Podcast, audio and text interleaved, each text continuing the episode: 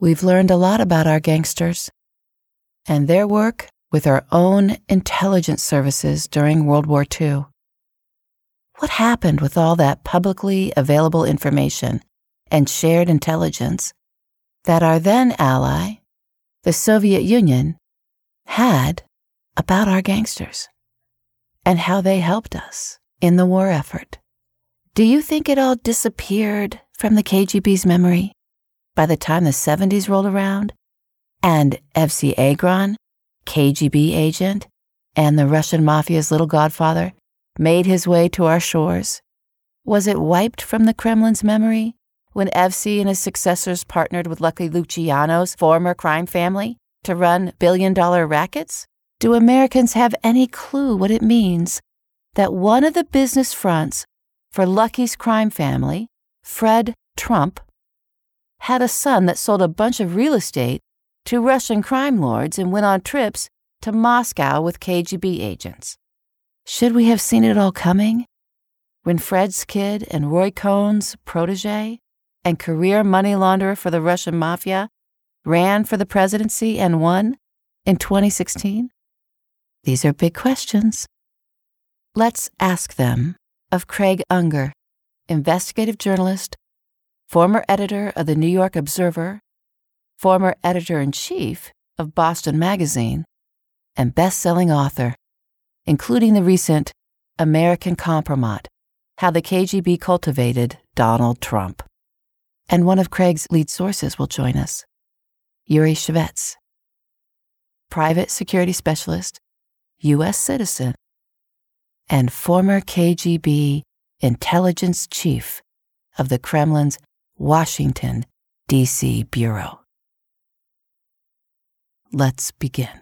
So, today, I get to introduce you guys to um, two fascinating people and some of the two of the most fascinating uh, men I've been speaking to over the course of doing all of my uh, research and work over the past five years. Uh, first is best-selling author and investigative journalist Craig Unger. Hi, Craig. Hi, great to see you. Good to see you. We could see each other even though everyone's just hearing because we're, we're on that kind of platform. Um, it's really nice to see you. You, you look, um, it's bright and sunny where you are. So that's good for writers. You know, it's always, I'm actually in a sound cave. so um, I would rather be where you are, I think. And how I would love for people to hear about what you're working on. The book that Craig has just done, uh, that's the top of the New York Times selling list, is American Kompromat. And we'll get into that in a moment. First, let me introduce Craig's guest and our guest, my guest today, which who I'm very thrilled to have, um, former KGB intelligence officer and current corporate intelligence consultant, Yuri Shvets. Hi, Yuri. Hi. Thanks for having me. Thanks for being here. So, Craig's uh, your latest book is American Kompromat, which uh, I'll let you explain it. It's been uh, out for a few months.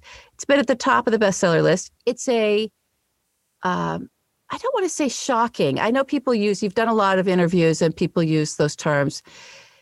It's just, it's almost one of those books, one of those pieces of work that I feel like makes things click in people's minds in this uh, very much in a light bulb moment of what we've been dealing with in the in the current uh, situation, which we're still dealing with but how intelligence services and politics work and intersect, um, and how that's done in a way that's very corruptive for democracy. Uh, uh, I would love for you to get into a little bit of that uh, and also tell people what your background is, how years of work and work that you've done, book after book, investigative piece after investigative piece, for decades now, led you to this book, American Kompromat, and what you've learned along the way about how intelligence and intelligence communities work with politics and how political parties can become corrupted uh, not just by uh, that corruption itself, but by the process of uh, doing things in a covert manner or having some kind of uh, covert. Uh, you, you'll help me with the words, but something with a, a foreign intelligence service. I feel like that's really at the heart of a lot of the work that you do. Is that we see how our our presidents, even our U.S. presidents, get a little too mixed up uh, when it comes to, to instead of protecting us, to possibly protecting themselves against some part of their history or something that they've done with a foreign intelligence service or a nation that they don't want revealed to the American people. I, I know that's a very specific way to frame you, and I'm sorry to frame you in such a specific way, but it has a lot to do with um, the world that I'm trying to expose and how I'm trying to expose it so that people can understand that there's levers that are pulled along the way when it comes to especially American presidents. And sometimes those levers involve people that we don't want pulling any levers. And that to me feels like what what ended up being at the heart of American Kompromat of your latest book. Okay, so that was a lot. So I just want to hear what you have to say. Well, I, I, am not sure exactly where to go, but I think probably the single most important thing uh, that uh, I reveal with Yuri's help, Yuri is very much the key source in all this, yeah. is how Donald Trump was recruited by the KGB, cultivated as an intelligence asset. And that's the kind of uh, sweeping statement that people like John Brennan have made. A, a lot of the key top people in the American intelligence world have said that Trump is a Russian asset. But no one has shown how, until now, no one has shown how exactly that happened. And with Yuri's help, I went back more than 40 years uh, to 1980 when Trump was doing his very first uh, truly successful project, the few that was a genuine success. He was building uh, the the Grand Hyatt Hotel in New York next to Grand uh, next to Grand Central Station. And like every hotel, it needed television sets. So where did he get his TV sets? He got them from a man named Semyon Kislin, who owned, co-owned uh, uh, a Soviet emigre who co-owned um, an electronics store uh, near the Flatiron Building here in New York. And uh, lo and behold, as uh, Yuri uh, says, uh, he was a spotter agent for the KGB, and this was the opening of the door that, uh, between the KGB and Donald Trump. This is how it all started. So it starts off there and tells you step by step over the next hundred pages uh, how the KGB invited Donald Trump uh, to um, uh, to Moscow, how they orchestrated his trip, how they spied on him, how they filled him with talking points, one point after another, until uh, you know. And I think should, we should let Yuri tell the story. But but keep in mind, I was able to corroborate a lot of what Yuri says from outside sources. But right. when, when, Yuri went back to Moscow in 1987, uh, he saw firsthand evidence that Donald Trump uh, was an asset uh, working active measures for the KGB. And, and I think when you, you take the, this is a monumental thing to say, I think, about an American president, that he was actually cultivated by a foreign intelligence service. And I think the, you know, this has been one of the great flaws in uh, the coverage of everything that's happened with Trump Russia, of Donald Trump, uh, of, of, the Mueller administration, is we never got a real counterintelligence investigation uh, uh, of what happened. And we desperately need one because what happened was one of the greatest counterintelligence catastrophes in American history. And if yeah. we don't understand what happened, it will happen again. Uh, and, and that's what I try to do as much as possible in American Kompromat.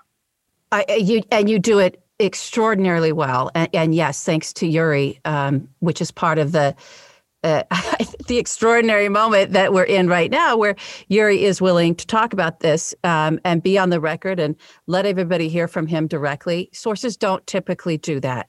Um, especially sources who are coming from the world that Yuri's coming from in, in terms of his past career and even his present career. So uh, I do I do want to get to Yuri. I just want to land on a couple things you said, Craig, because uh, for this audience, I want to make sure that they understand some of these big terms that you just brought in. So uh, this idea that a businessman at the time was targeted by the Soviet Union intelligence services, the KGB, in that era, because it was in the in the mid 80s, early to mid 80s, and that the person who was uh, intersecting with him was a business front as well. So this was all happening in this sort of cloaked world of business, but underneath it, we had um, an intelligence operation, a cultivation operation happening with uh, Donald Trump, who was a famous, only just a famous business person at the time, as far as anyone knew, not a politician at all, but still was a a person to target and cultivate and recruit and uh, turn into an asset of the KGB. So, uh, I this I heard you say that part. I think I got that all correct, right? Yep. Just in the big piece, and then the other big piece is that you said to run active measures. So, can you talk about that just a little bit so people understand? You know, I got into this um, recently. I did sit down and talk with Frank Figliuzzi, who we both know, and you know, the sort of idea that the that Americans have. I find this is about piercing the American consciousness. Um, the idea that they have about intelligence officers or spies is that they only sort of target a recruit or go after people who can give them intelligence from the other side. And this sort of it's always about piercing a spy agency, when in fact, often it's about cultivating a, a person in the professional world. It's cultivating a business person or getting your hands on intellectual property from the corporate sector in some way. So, um, what do you, when you say active measures, even though we want to believe that everybody knows what we're talking about, I think a lot of people that will actually be a new idea for. So, to run active measures means to that he did what? They were cultivating him to do what?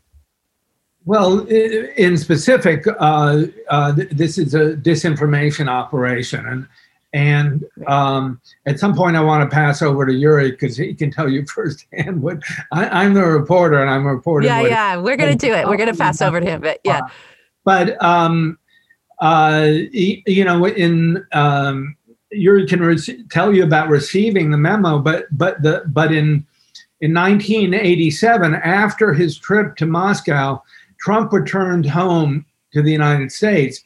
And if you look at the press clippings from that era, it's very bizarre because Trump suddenly makes him out to be, he makes himself out to be an expert on foreign policy, on nuclear yeah. arms uh, deals, and all, all this sort of stuff, in which he really doesn't have any much much information at all.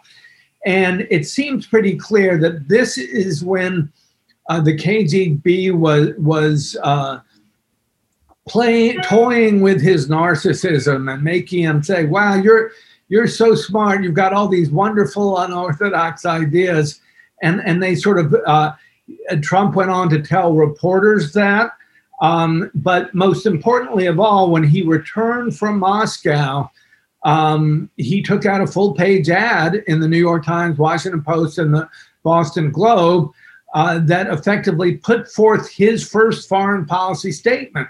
And it was as wild and wacky as anything we've heard when in recent years when he became president. Yeah. Uh, similarly, uh, he was highly, highly critical of NATO and called for, uh, uh you know, said we were being taken advantage of by all the our European allies. Uh, he strikingly called for an end of sorts to the, our alliance with Japan. And yeah. I didn't know this at the time, but this was a big issue with the Soviet Union at the time. They were desperately trying to break up this uh, American uh, Japanese friendship. And th- so this was an active measure, and, and you see it being cultivated. Uh, uh and it's not just Yuri who told me about it, but it was uh, uh, a big operation for the Soviet, Soviet wow. at the time. Yeah, I think he got on Oprah Winfrey and was able to spew all that as well. Um, so he had access to some pretty big platforms, which made him very valuable. Okay, let's let's go to Yuri. Yuri, um, I, I'm just going to say it again for the audience, so that, so everyone knows. It, it is a privilege to to hear from you directly, um, and I I so appreciate that you've uh, what you've done with your life in terms of uh, putting your voice behind a very mysterious world uh, for to expose it for most American citizens who just don't understand outside of the movies. And now it's been quite a few decades what the KGB was, what the Soviet Union's agenda was with their intelligence services, and what an intelligence officer that's a foreign intelligence officer, albeit even one from one of our enemies, would be tasked to do the kinds of things that were on your plate to accomplish as an as a as an officer for the KGB.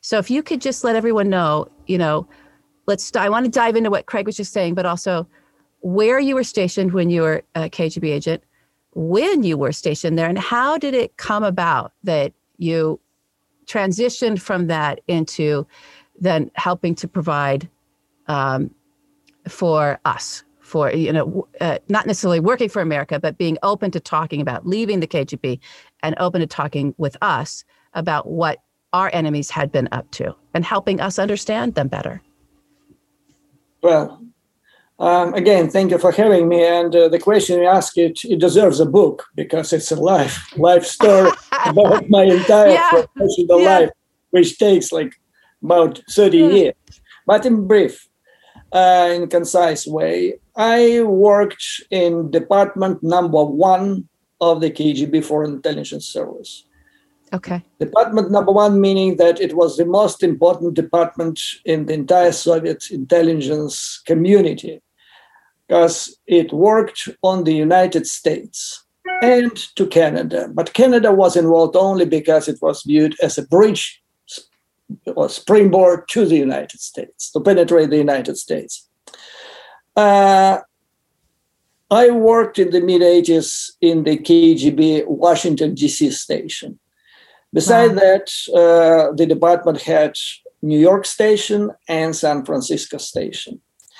And believe it or not, but uh, my main task and the task of every field officer from my department operating in the United States was not to miss signs of preparation of the United States to launch a sudden nuclear strike on the Soviet Union. Now, i believe Yes. you i I, Right. I i've i've heard too you know reagan was just this huge fear in that era that he might launch an attack like there that really was right, taken it was seriously the fear was mutual. yeah And remember that at the time the Soviet Union was behind Iron Curtain. So even though I worked in intelligence service, I had a because I worked in intelligence service, I had privilege to read American newspapers, uh, reports, intelligence reports from the United States. But the knowledge of America, American culture was minimal. We could not uh, watch American TV. Uh, when I was a student at the university, in order to get access to American periodicals, newspapers, I had to get uh, a special permission from the deputy vice president of the university and then to stay in line in one single library in Moscow in order to get access to this. So, again, the misperception was huge. And I, when I was trained in the KGB Academy, we were shown a map of the Soviet Union, which was surrounded, actually encircled by military alliances uh, established by the United States and allies all across the Soviet border and American bases all around the, the, the, Wow. the Soviet territory. And we were told, look, you can see for yourself what's going on. I mean, the country is in danger, and you are the guys who are supposed to protect, to save the country. So with this mission, I came in it 85, in, in my 85, um, two weeks after Aldrich Ames, yeah CIA officer, visited the same Soviet embassy. Anyway, it took me three months to realize that this assignment, task number one, was phony. Well, and you said phony. It was just a. It was bullshit. It was a fraud. It. it was. it was. A, it was a fraud. It was a result of undercover bureaucratic fighting and the top leadership of the Soviet Union in Kremlin. The thing is that you know there was Politburo, the top body which was running the Soviet Union. It considered included, if I remember correctly, 15 people, including KGB chairman and the Minister of Defense, and for the sake, Brezhnev was already pretty weak, and the fighting for his successor, succession was in full spring. And the idea was the KGB chairman and the Minister of Defense, in order to boost their standing, get more money from the budget, and become successors to, to, to, to Brezhnev, they came up with this idea that America is preparing a sudden nuclear strike on the Soviet Union. And who is to save the country in this situation? The KGB and the Minister of Defense. They became the most important, and as a result, the KGB chairman Andropov became the last, the the the the, Yeltsin, uh, the Brezhnev's successor. So it's just an example of how intelligence disinforms its own leadership of your own country, and this disinformation eventually led to the collapse of the Soviet Union. Mm. I believe the KGB and this kind of intelligence uh, were the main triggers that led to collapse of the country. But we were, we strongly believed, well, many of my colleagues in their duties, they were serious about it. And then, you know, the sense of professional honor you were trained for this, you were sent to accomplish your mission, you got the task, the task must be done. Yeah. So on this basis, actually, we operated. And, and yet you had enough information to know who to target and how to cultivate them with some success in certain situations. Certainly, uh, in in that era, as as you and Craig have brought forward with the business uh, with this businessman who was who was a New York City uh, a real estate guy, um, and and his need for you know I, I think I, what I'm trying to say is there was enough intelligence uh, in the KGB and strategic intelligence to know all right we're gonna we'll set up these things like electronic shops and that will allow us to get you know our our electronics or devices or just business relationships in with um, whoever uh, you know, Kislin might have been targeting in New York City at the time. That that that that was something important to do as well, um, and and very successfully done. So while there's disinformation happening from within, y- y- you guys had some pretty targeted strikes that worked out. Would you say that? Yeah, absolutely. Well, I can say that uh, I strongly believe in though afterwards, after collapse of the Soviet Union, I authored a book where I was very critical of the performance of the KGB Foreign Intelligence Service, and I believe that mm-hmm. I was right. Having learned much more afterwards, I believe that it was one of the best intelligence agencies of the world. Yeah, in wow. terms of training and accomplishments and uh, you know cost effectiveness etc we wow. were looking for recruitments in specific government agencies, institutions, uh, and business community was one of them because uh, business relations, economic relations between United States and Russia were extremely important. United States was one of the main supplier of grain to the Soviet Union. Without this grain, the country would, would be unable to feed its own people. Um, Besides, the Soviets needed, the Soviets military industrial complex needed technology. And they needed status of most favorable nation to be granted to the country, which was denied in the uh, in the early 70s because of the absence of free Jewish immigration from the Soviet Union. Uh, so business, especially at the higher level, the highest level of business, higher level of the business community, American business community, was very important for penetration for this point, uh, point mm-hmm. of view. Besides, important part of the recruitment process was so-called recruitment of prospective agents. People who are students today or just fresh graduates or startup businessmen, but in, in 10, 15, 20 years, suddenly they become extremely important.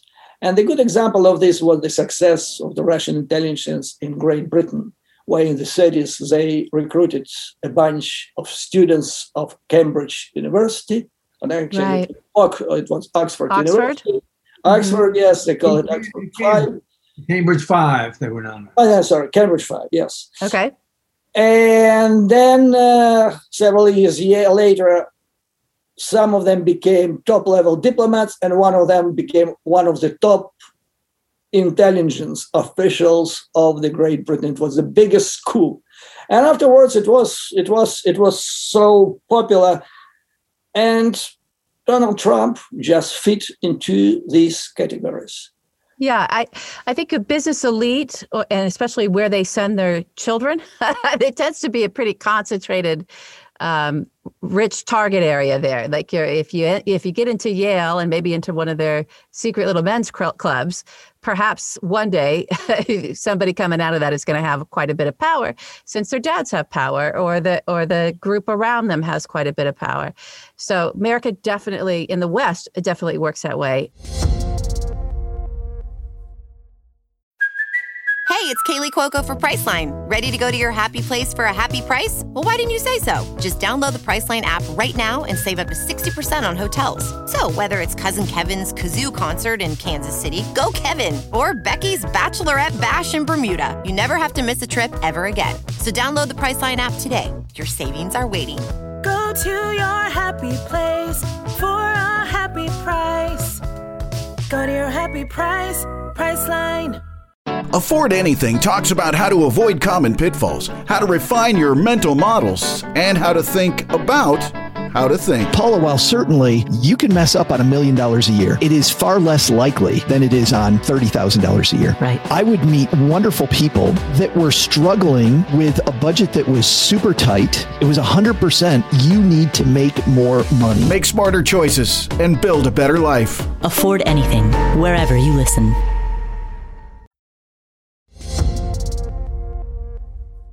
I'm one. I'm curious, Yuri, about some of the other stuff that that we all. I feel like we all skirt around, and I'm just trying to come at it straight.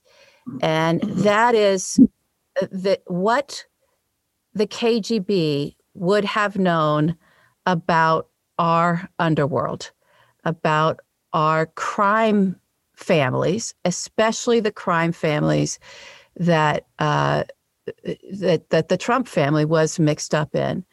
There was a if you're if we were to go back a little bit in history, there was a, a lot of knowledge that the that the world had and and the access powers had and our allies had about um, our crime syndicates. And if you just follow the evolution of those crime syndicates, literally just a generation, you can get to the territory that Fred Trump developed all of his properties in, and the people that he was in business with, and the people that his son was then in business with. So, because a lot of this was in the papers and things like things that are sort of in the public domain, would the KGB study that regularly? And then things that were maybe connected to um, a time where we weren't you weren't behind the iron curtain and quite a lot of information was coming into Russia and, and, Russia's intelligence services. Did that get preserved? Did the information that that that the Soviet Union had in the 30s and the 40s would that have just vanished or disappeared with a change in leadership or does it does that kind of stuff stay historically inside the intelligence services and they come back and look at that and sort of cultivate that? I'm asking this, I know it's a long question, but what you just described earlier was a very long game that the KGB would play. And I think Russia probably still does play, right? Of like, oh, we'll cultivate the, the next generation and just see what happens. And we'll flood the zone with, with agents and operatives and see if we can get some uh, kids out of a university and maybe 20, 30 years down the line, one of them will become a great, big, huge leader. Like they're willing to wait that long.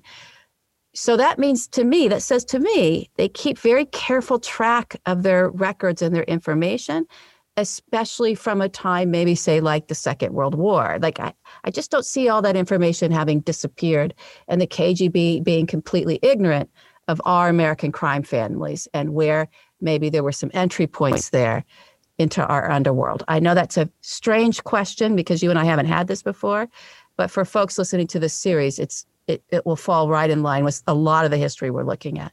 And I've just never heard from a former KGB person what from the Soviet Union slash Russia's perspective, what that's like in their historical records in terms of their understanding of us. Does that make sense? A big question, but it does. It does. Okay. Well, uh, and they say in the KGB, the K- nothing disappears in the KGB. What gets in okay. never disappears. Sometimes Okay. it may be Okay. misplaced. Sometimes it may be misplaced. Okay. Okay. So, gets in the wrong department or in a drawer, table drawer, but it stays there. And second, they say the KGB doesn't forget anything.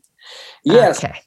the KGB was following uh, informationally, analytically, the event of um, big crime families, mafia in, in, in, in Europe, in the United States, but it preferred to, uh, to some point to stay away from any crime, any criminal activity for, for, for the reason of safety, because it was assumed that any criminal organization is watched by the FBI or police. If you establish contact with this organization, you yourself expose yourself to uh, FBI or police investigation, and you know by association you're exposed. Uh, but the opportunity to exploit this knowledge came in the early 70s. As we mentioned, in the early 70s, U.S. government passed Jackson-Vanik uh, amendment, um, saying that uh, the, the United States will grant uh, most favorable nation in trade with the Soviet Union if the Soviet Union allows free immigration, free Jewish immigration from the country. And the Soviet Union was forced to do it in the early 70s. Uh, but they used this opportunity to infiltrate the United States, Israel, some European country, so through these uh, immigration channels with criminals in the Soviet Union and and their agents, in their agents. I was told um, by an officer, he is high ranking, he's general right now, but in the early 70s, he worked in Odessa. It was called a Jewish city in, in the Soviet Union, southern Ukraine, Black Sea port. Almost all people willing to immigrate the Soviet Union at that time were approached by the KGB with the offer. You will be allowed to immigrate only if you handwrite and sign a pledge to cooperate with the KGB. And I was told that 90% of those approached agreed to write and sign that letter. It doesn't mean that all of them, having moved to the United States, started immediately working for the KGB. Most people just fled the Yeah. country. right. They're like, yeah, Yeah. I'll do it. And then they got out. Yeah. And Yeah. Yeah. But few people came to the United States and turned around almost instantly and started working with in business with the Soviet Union. There we Working go. in business with the Soviet Union at the time, meaning working with the state, with the government, represented by the KGB in the United States. And this is how the electronic store emerged in New York. Uh, now, um, the, it was a remarkable store because it was the only store, electronic store in the United States selling dual system TV sets, meaning that sets which could show NTSC uh, programs American. This is American system, and Mhm. PAL-SECAM, which was used in the Soviet Union. So every Soviet spy operating in the United States, every Soviet diplomat, every Soviet journalist stationed in this country would, at the end of his assignment, would come to the store and buy the set. I mean, okay, I just had to stop there. Uh, so the idea that that this very special television this special piece of electronics which was only being sold as far as we know through this one shop through kislin that was his business um, and that that that a an american businessman was like oh yeah let's put all of those in my new tower my new hotel my development um, for what? Why? Why that? This is a question. This is a question. This is a Well, question. presumably, I guess we don't know the details of the deal, but uh, knowing Donald Trump, he was getting. He, he, they were saying this is a t- great price for these TVs. It makes no sense to have two, uh, two uh, dual system TV set. That's of no real value. Right. Uh, but it was, uh, at the very least, it was a way of opening the door for Trump, to Trump. yeah. So it it just appears to be this first sort of like business deal uh, that the KGB was able to pull off, or the intelligence services, uh, uh, Russian intelligence service, Soviet Union intelligence services, were able to pull off with a, a very uh, big named businessman who could do something like I want to circle back around, Craig, to what you were bringing up, who, if cultivated uh, by the by the KGB, which it, it very much appears that he was, and I think you prove it definitively in your book, that he could then come back, be in America as a mouthpiece for the for the Soviets' agenda, doing things like talking about taking out that full page ad. I can't imagine he paid for that. I don't know who paid for that ad, but maybe he did. Taking out the full page ad, um, expressing policy issues, hitting at NATO, and let's get to the Japanese. What was happening that the Soviet Union was? It was so important to them for this American businessman to go on uh, television and take out ads and take hits at Japan. What was that about? At the time, there was a territorial dispute between the Soviet Union and Japan over two islands uh, between the two countries. Uh, um, and uh, uh, the Soviets wanted to weaken American support for Japan. Um, For their economy and everything else. Yeah. Right, but but it became a major um, uh, disinformation operation, uh, and there was testimony about it before the United States Congress. Okay. So that would be Yuri, is there is there a term that the KGB would have for him? Is it just he's our our guy of influence? What what that that seems like it, if if Donald was able, who whatever the businessman that anyone they cultivated was able to actually land some blows, some propaganda, disinformation blows in the manner that the Soviet Union wanted, that the KGB intelligence services wanted, what then happens with that relationship with with that individual? Well, first, I should say that at that time, Americans were largely viewed as unrecruitable. So the Really? success, yes, really, yes, it was the Cold War, and I remember when you you know you meet somebody, you talk, everything, is fine, but as soon as you say that you worked for the for for the Soviet Union, for the government, in most cases, people look at you uh, with uh, scary, you know, eyes. they turn around and run because uh, you know the spy mania was on both sides, and people working um, on sensitive positions just preferred to stay away from anything associated with the Soviet Union. Yeah. Uh, to recruit somebody in this country uh, required a combination of personal characteristics of this person. You just cannot recruit everybody, you know. Uh, this Right. An individual should be vulnerable, for recruitment and during the cultivation process, or they call it development, like you know, film. You developed and the the, the, the, the, the image comes out. During the development project, uh, process, they established that you have it all with Donald Trump. It's pretty low IQ, coupled with super hyper inflated ego, vanity, narcissism. And this is a devastating combination. This is a dream, dream for any human intelligence service. So they saw this guy and they, they say, they, they realize they got it. They have. This is this is the miracle. You know, they have He's like great- a unicorn. Yeah. And he's and he's wealthy and he's in a, Right, and he right. knows how to work the media. Yeah. Yeah. Now, this active measure, well, I should explain probably what active measure is. This is the highest level of intelligence operation because on the first stage, you collect information in the field.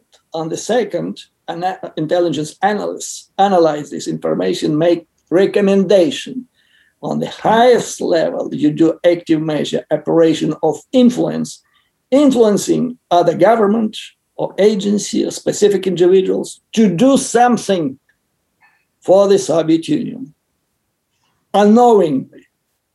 So you use at this stage, you use your intelligence information to conduct your foreign policy by a clandestine way.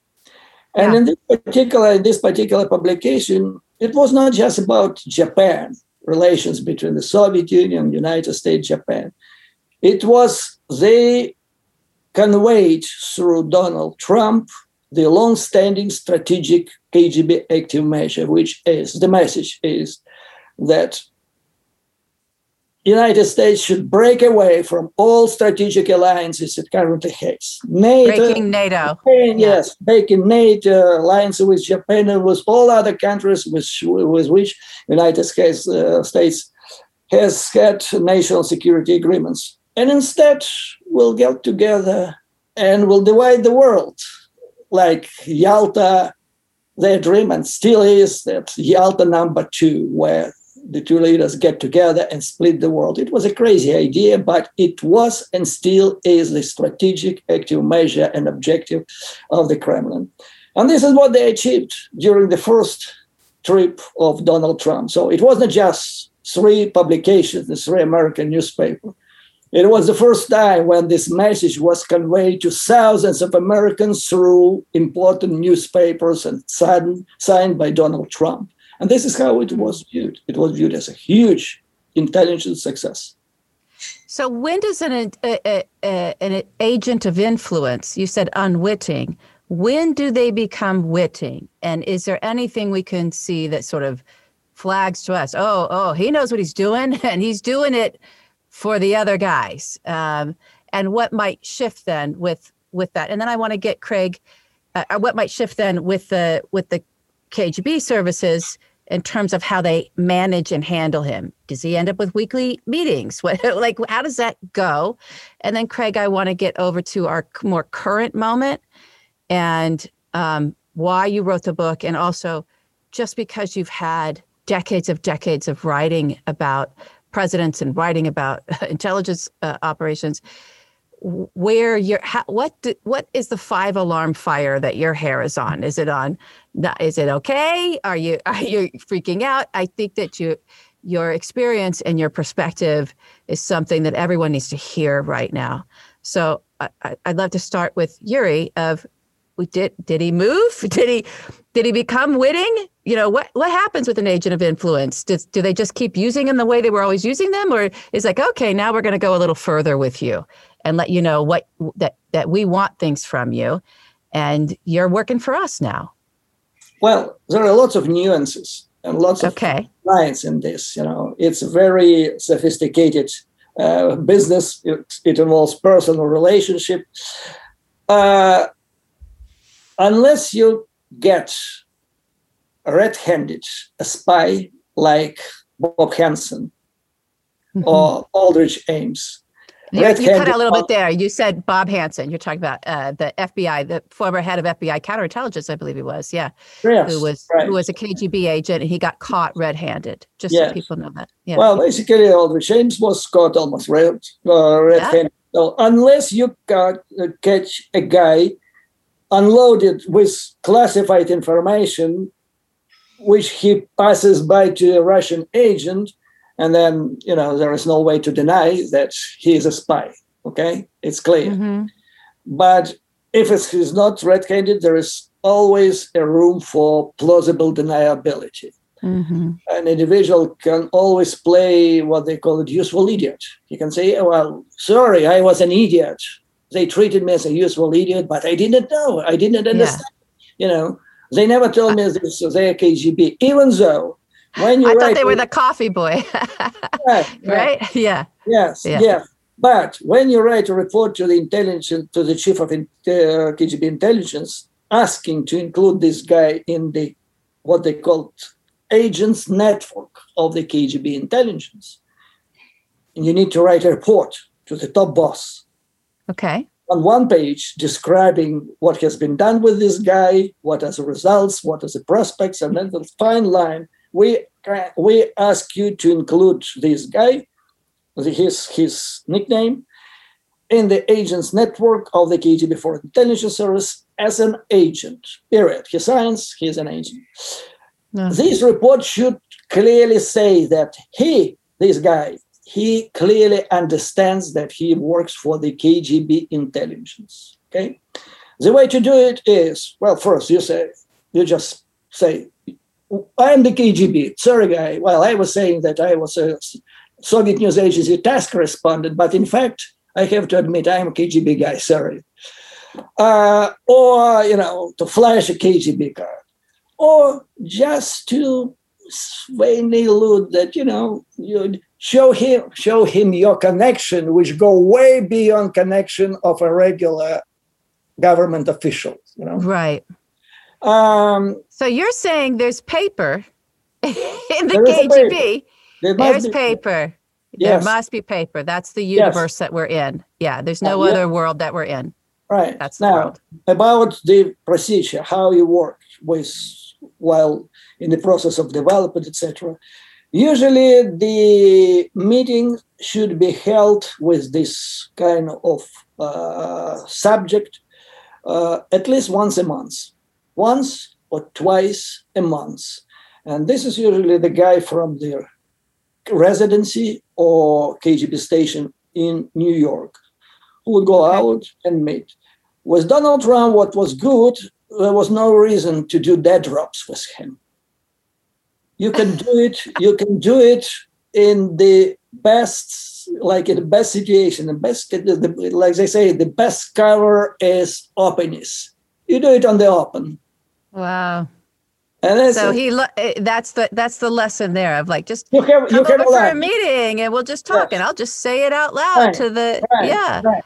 And Yeah. look, look, at that time in the Cold War, the FBI, all everything was focused on classic espionage. This is where you have a guy who's, who's who is a CIA agent taking classified documentation home and then through dead drops passing on to the KGB. This is, was the focus of the uh, FSB operation. Uh, I'm sorry, uh, FBI operation. And here you have open meeting. People are talking about politics, blah blah blah blah blah. But 15 years later, this guy is the president, or 20 years later, this guy is the government official, not to mention the president of the United And States. i- i- if I Makes may, me sigh. It makes me sigh. It's so it's so big. It's so it's such a big idea. nothing wrong with uh, wanting to develop a building in Moscow, and so much Right.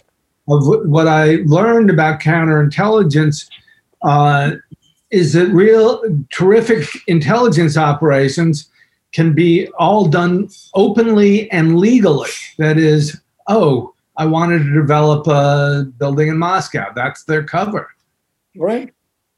Yeah. Yep.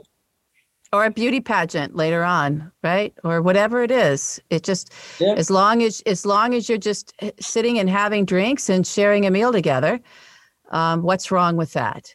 Uh, that that's the world that um, uh, is, is very much like a mob boss.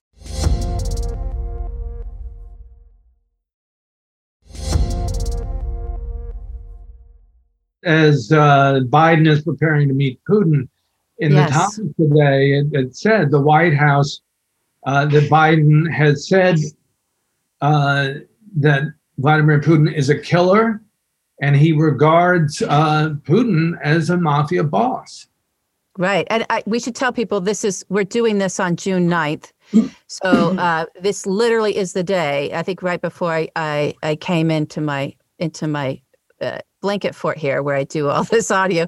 Um, I just was saying there that, that President Biden and, uh, and the First Lady were getting on the plane to head off. So um, we don't know what's going to come of this, but you're right. It's, it, it's good that our president now is at least calling uh, the current head uh, uh, of Russia what he is. And Yuri, I've heard you say before, you know, the way to deal with this Russian aggression that we're dealing with in this current moment that we're in, from the cyber attacks to what happened with that last presidency as well, um, to, to pipeline stuff, the whole thing is that you have to, I believe you said you have to sort of keep a fist right up under their nose and let them know we see you, we know who you are, we know who you're up, what you're up to, we're going to call it out. They have to see strength from us, not appeasement. And uh, because they'll just take, for when it comes to someone like Putin and the security services around him, they'll just take more and more and more and more and more. If they feel like they can get away with it, they're going to get away with it. They're just going to keep pushing. And we have not been pushing back at all. Uh, so I hope I see that. Did I say that right, Yuri? Was that what you're? Yeah, what you're saying absolutely. We have to clearly understand that Russia is a unique, unique state in a sense that this is the first time in the history, as I understand it, we have a mafia state. We have a situation where the mafia clan, with the godfather at the top, who is Putin, whose name is Putin, run the country. And the entire government apparatus, including intelligence service, including the military, is serves serves this mafia clan. So you should treat and the, the culture of this mafia clan is the same as the culture was uh, was the culture of mafia clan in Chicago in the 30s. And you know, with all American experience, you understand that there is just one thing they understand. This is when you're dealing with them from the position of strength. 20 years, I believe, after collapse of the Soviet Union with independent Russia, independent from whom? From the Soviet Union, okay. But I believe that in terms of policy towards Russia have been wasted. It was a waste of time spent on useless, senseless uh, attempts to reset uh, Ugh, relationship yeah. with, with the Kremlin, to build personal relations with, with Putin, etc. It's just a waste of time. And Yeah. while you know all those attempts were underway, the relationship with Russia were getting worse, worse, worse. So the only attention is fi- is is it's time to finally realize that the only position is position of strength and the policy of containment. Right. And it, it- to, to really drive that home, um, what it was that actually uh, pushed back the strength in the 1930s and the 1940s and beyond, the strength that we had with our law enforcement, our Department of Justice, um, and even our state uh, uh, district attorneys in pushing back against organized crime and these uh, these mob bosses was by taking their money. It was by actually stopping the process, disrupting the process, and getting on the them on the crimes around their money. That's the only reason that these these men were doing what they were doing is that they were profiting, and they they, they were profiting off of vice. They were profiting off of human misery. And the way that we were able to effectively enforce our laws and protect our citizenry against their great and massive exploitation of all of us was to to get them on their on their money, on their finances, and then seize that money. That's the strength that they need to see. They know they could always they always knew they could get away with murder. It was the financial rackets that terrified them when it came to law enforcement getting into the financial rackets to disrupting the business. And I frankly don't see all that much different with Putin and his oligarchs and, and the security services around him. There it seems to be really the intelligence services there appear to be all about wealth accumulation, vast wealth accumulation. And disrupting that money would be the thing that would actually be, to, to my opinion, would be the strength that this Putin needs to see. He needs to see we're going to take your money. We're going to we're going to stop it. We're going to stop the flow of income coming into your wallets. Um, I hope that we can do that. I don't know if you have an opinion on that, Yuri. If you think I'm right yeah. on that or not. Yes, yes, you had the right button. this is the only right button which which exists. You have to go after money. And uh, there are lots of them.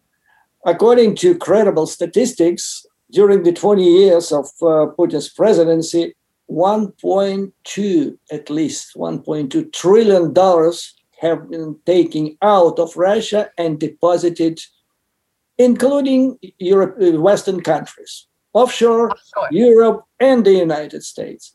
Now, the indication that the dirty money is that the Russian government, the Russian law enforcement is not looking for this money because if they have a guy who flirts with money stolen from the government, they prosecute. They they're looking. They want. They sent uh, put up put out red notices through the Interpol, but they're not looking for this 1.2 uh, trillion dollars, meaning that they're this money is ultimately under the Kremlin's control and control of the Russian intelligence agency. It's a dark cash they can use to corrupt, to do, I call this process, uh, the Schroederization of Western political elite in Europe. This Schroederization comes after uh, Schroeder.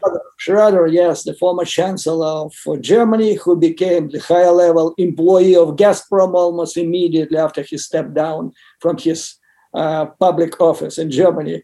Now you can call it Trumpization of political elite in this country. Uh, so you need you need to, to, to go after this money, and there is a way to do it because Russia, besides being a mafia state under Putin, it has become a terrorist state. You have a situation, you have plenty of evidence around the world where the Russian intelligence agency commit terrorist acts. They kill people, they shut down airplanes, they commit act of international terrorism. And I believe it should serve the legal as a legal foundation to go after this dark money, which are the blood of this corrupt regime. Uh, yes, uh, yes, yes, yes. Back at you. You hit that button. I agree. I agree. Um, it, there are ways, and and it's crazy if we come all the way back to to our crime families. We know better than anyone when it comes to U- U.S. law enforcement how to go after organized crime and mob bosses, and especially mob bosses that have fused into uh, uh, into terrorists. We really do. We just need to approach this man that way, and um, uh, let's hope that that Joe's doing it. Uh, our president. Okay, Craig, how's your hair? Is it on fire? What's it's, happening with you? I, I, so that so everyone can know. You know, Craig is also a friend of mine in terms of every once in a while I bother him and I'm like, "What's going on? What is this? Oh no!"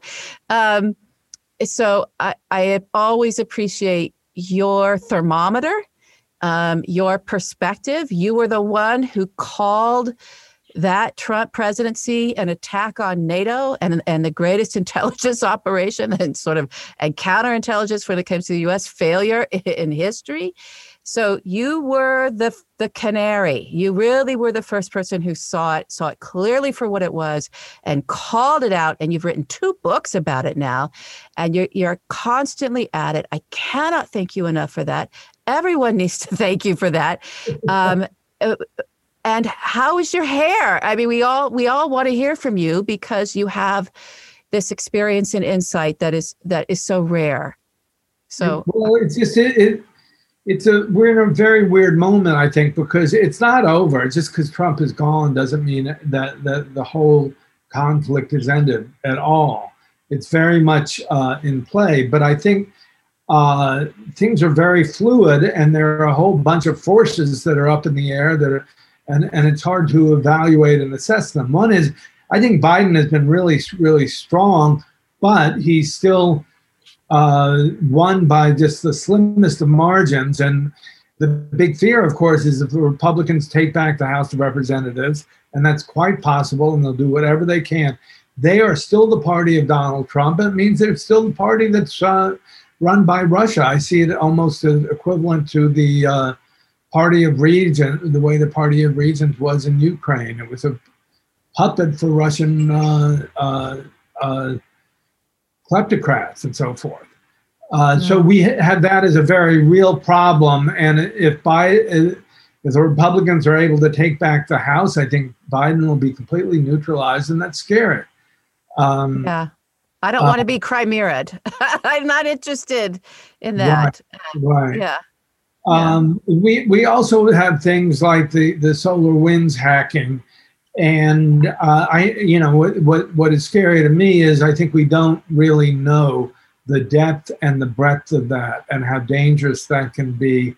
And does it mean Russia's penetrated the uh, power grids in various states? Um, we we saw hacking like in uh, Tampa. This I, I, should say has not been formally attributed to the Russians, but the Tampa water supply was penetrated by hackers, and they re readjusted uh, things to try to amp up the supply of lye in, in water by a factor of 100, which would have poisoned everyone in the area.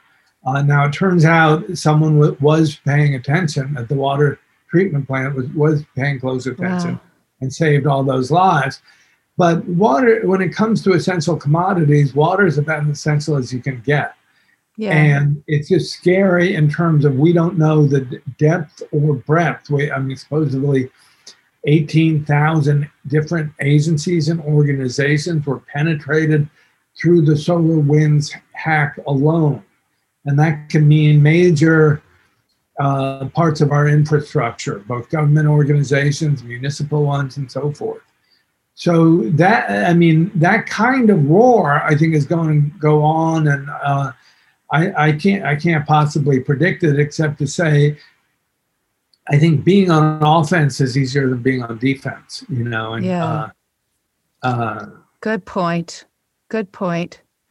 We need to shift our shift our strategy a little bit.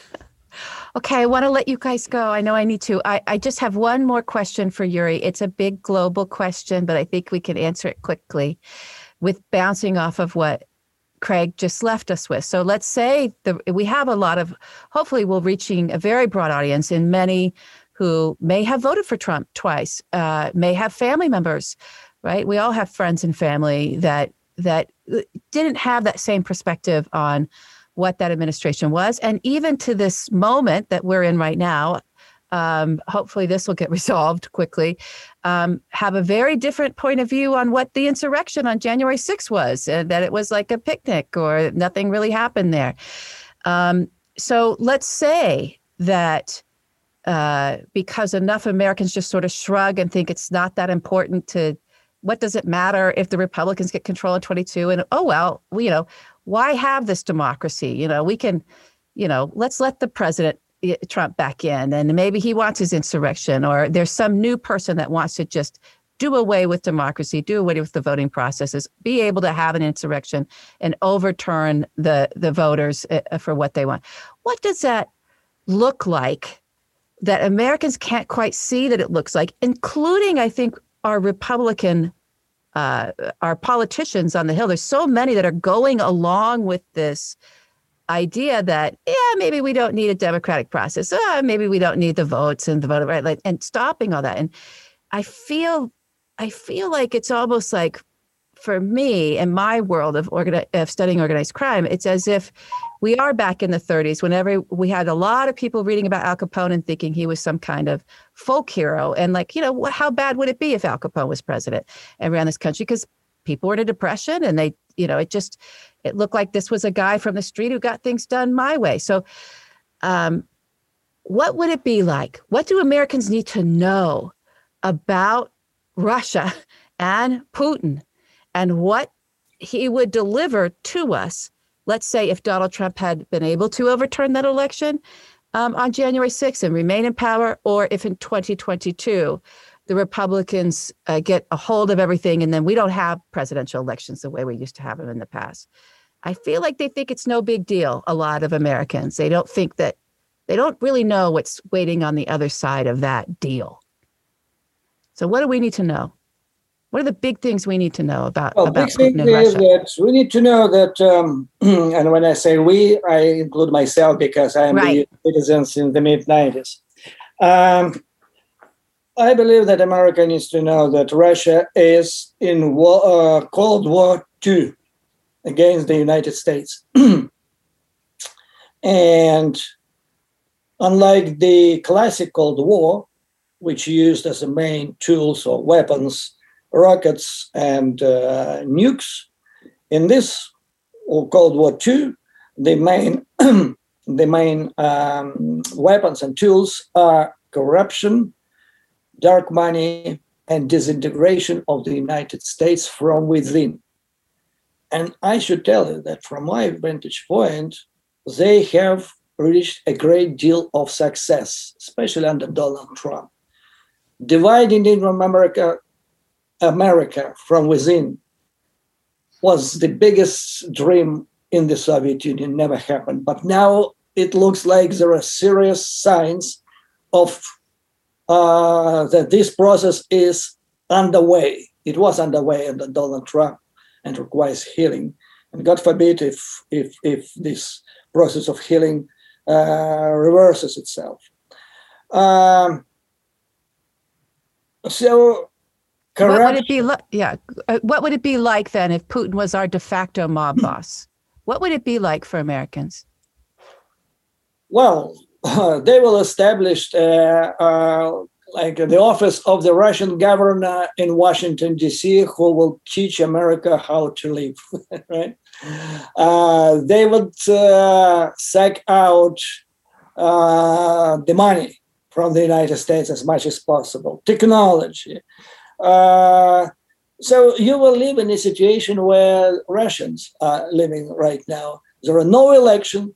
Putin actually is not the president of Russia in a normal sense because he has not been elected properly since first election into year 2000. So no the- self government. yeah, Yeah. absolutely. He is an imposter.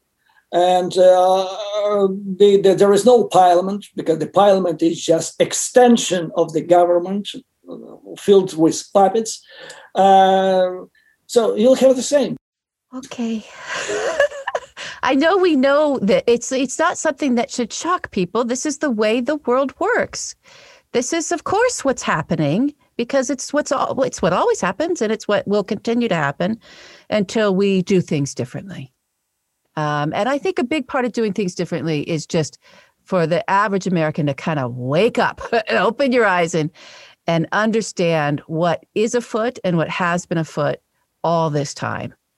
Um, so I, I think we'll leave it there. Unless uh, Craig, do you want? Do you have anything else you want to add to that? I saw your eyes sparkling a no, little no, bit I when, just, when you yeah, you I know, the, the important thing is this is going to go on for a while. This is not over yet, and I don't know how it's going to end, and exactly how the next chapter will shape up.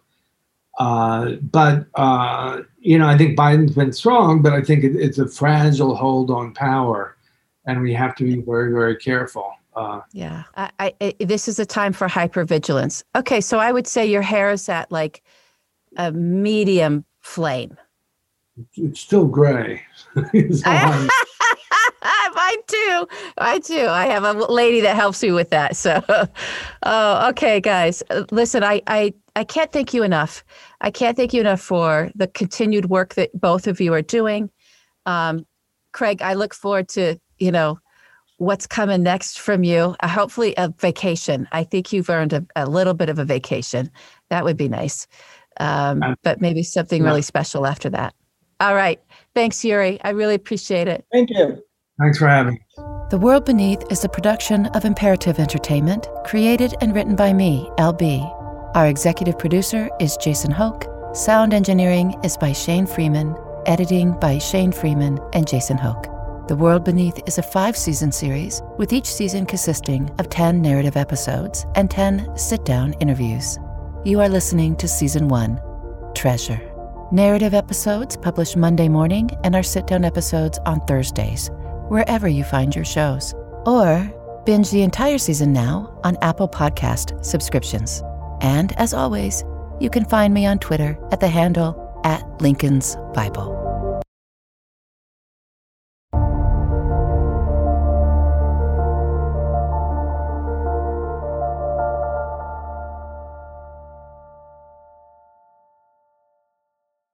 BiggerPockets portfolio of podcasts are worthy of your investment. We're having a real conversation as real real estate investors. New episodes available every day. It's important to buy where it makes money and not necessarily where you want to travel to. BiggerPockets, On the Market, Rookie Real Estate, or Money Podcast. The purpose of flipping is to create more cash so then you can reinvest into other types of properties. The BiggerPockets Podcast on YouTube or wherever you listen.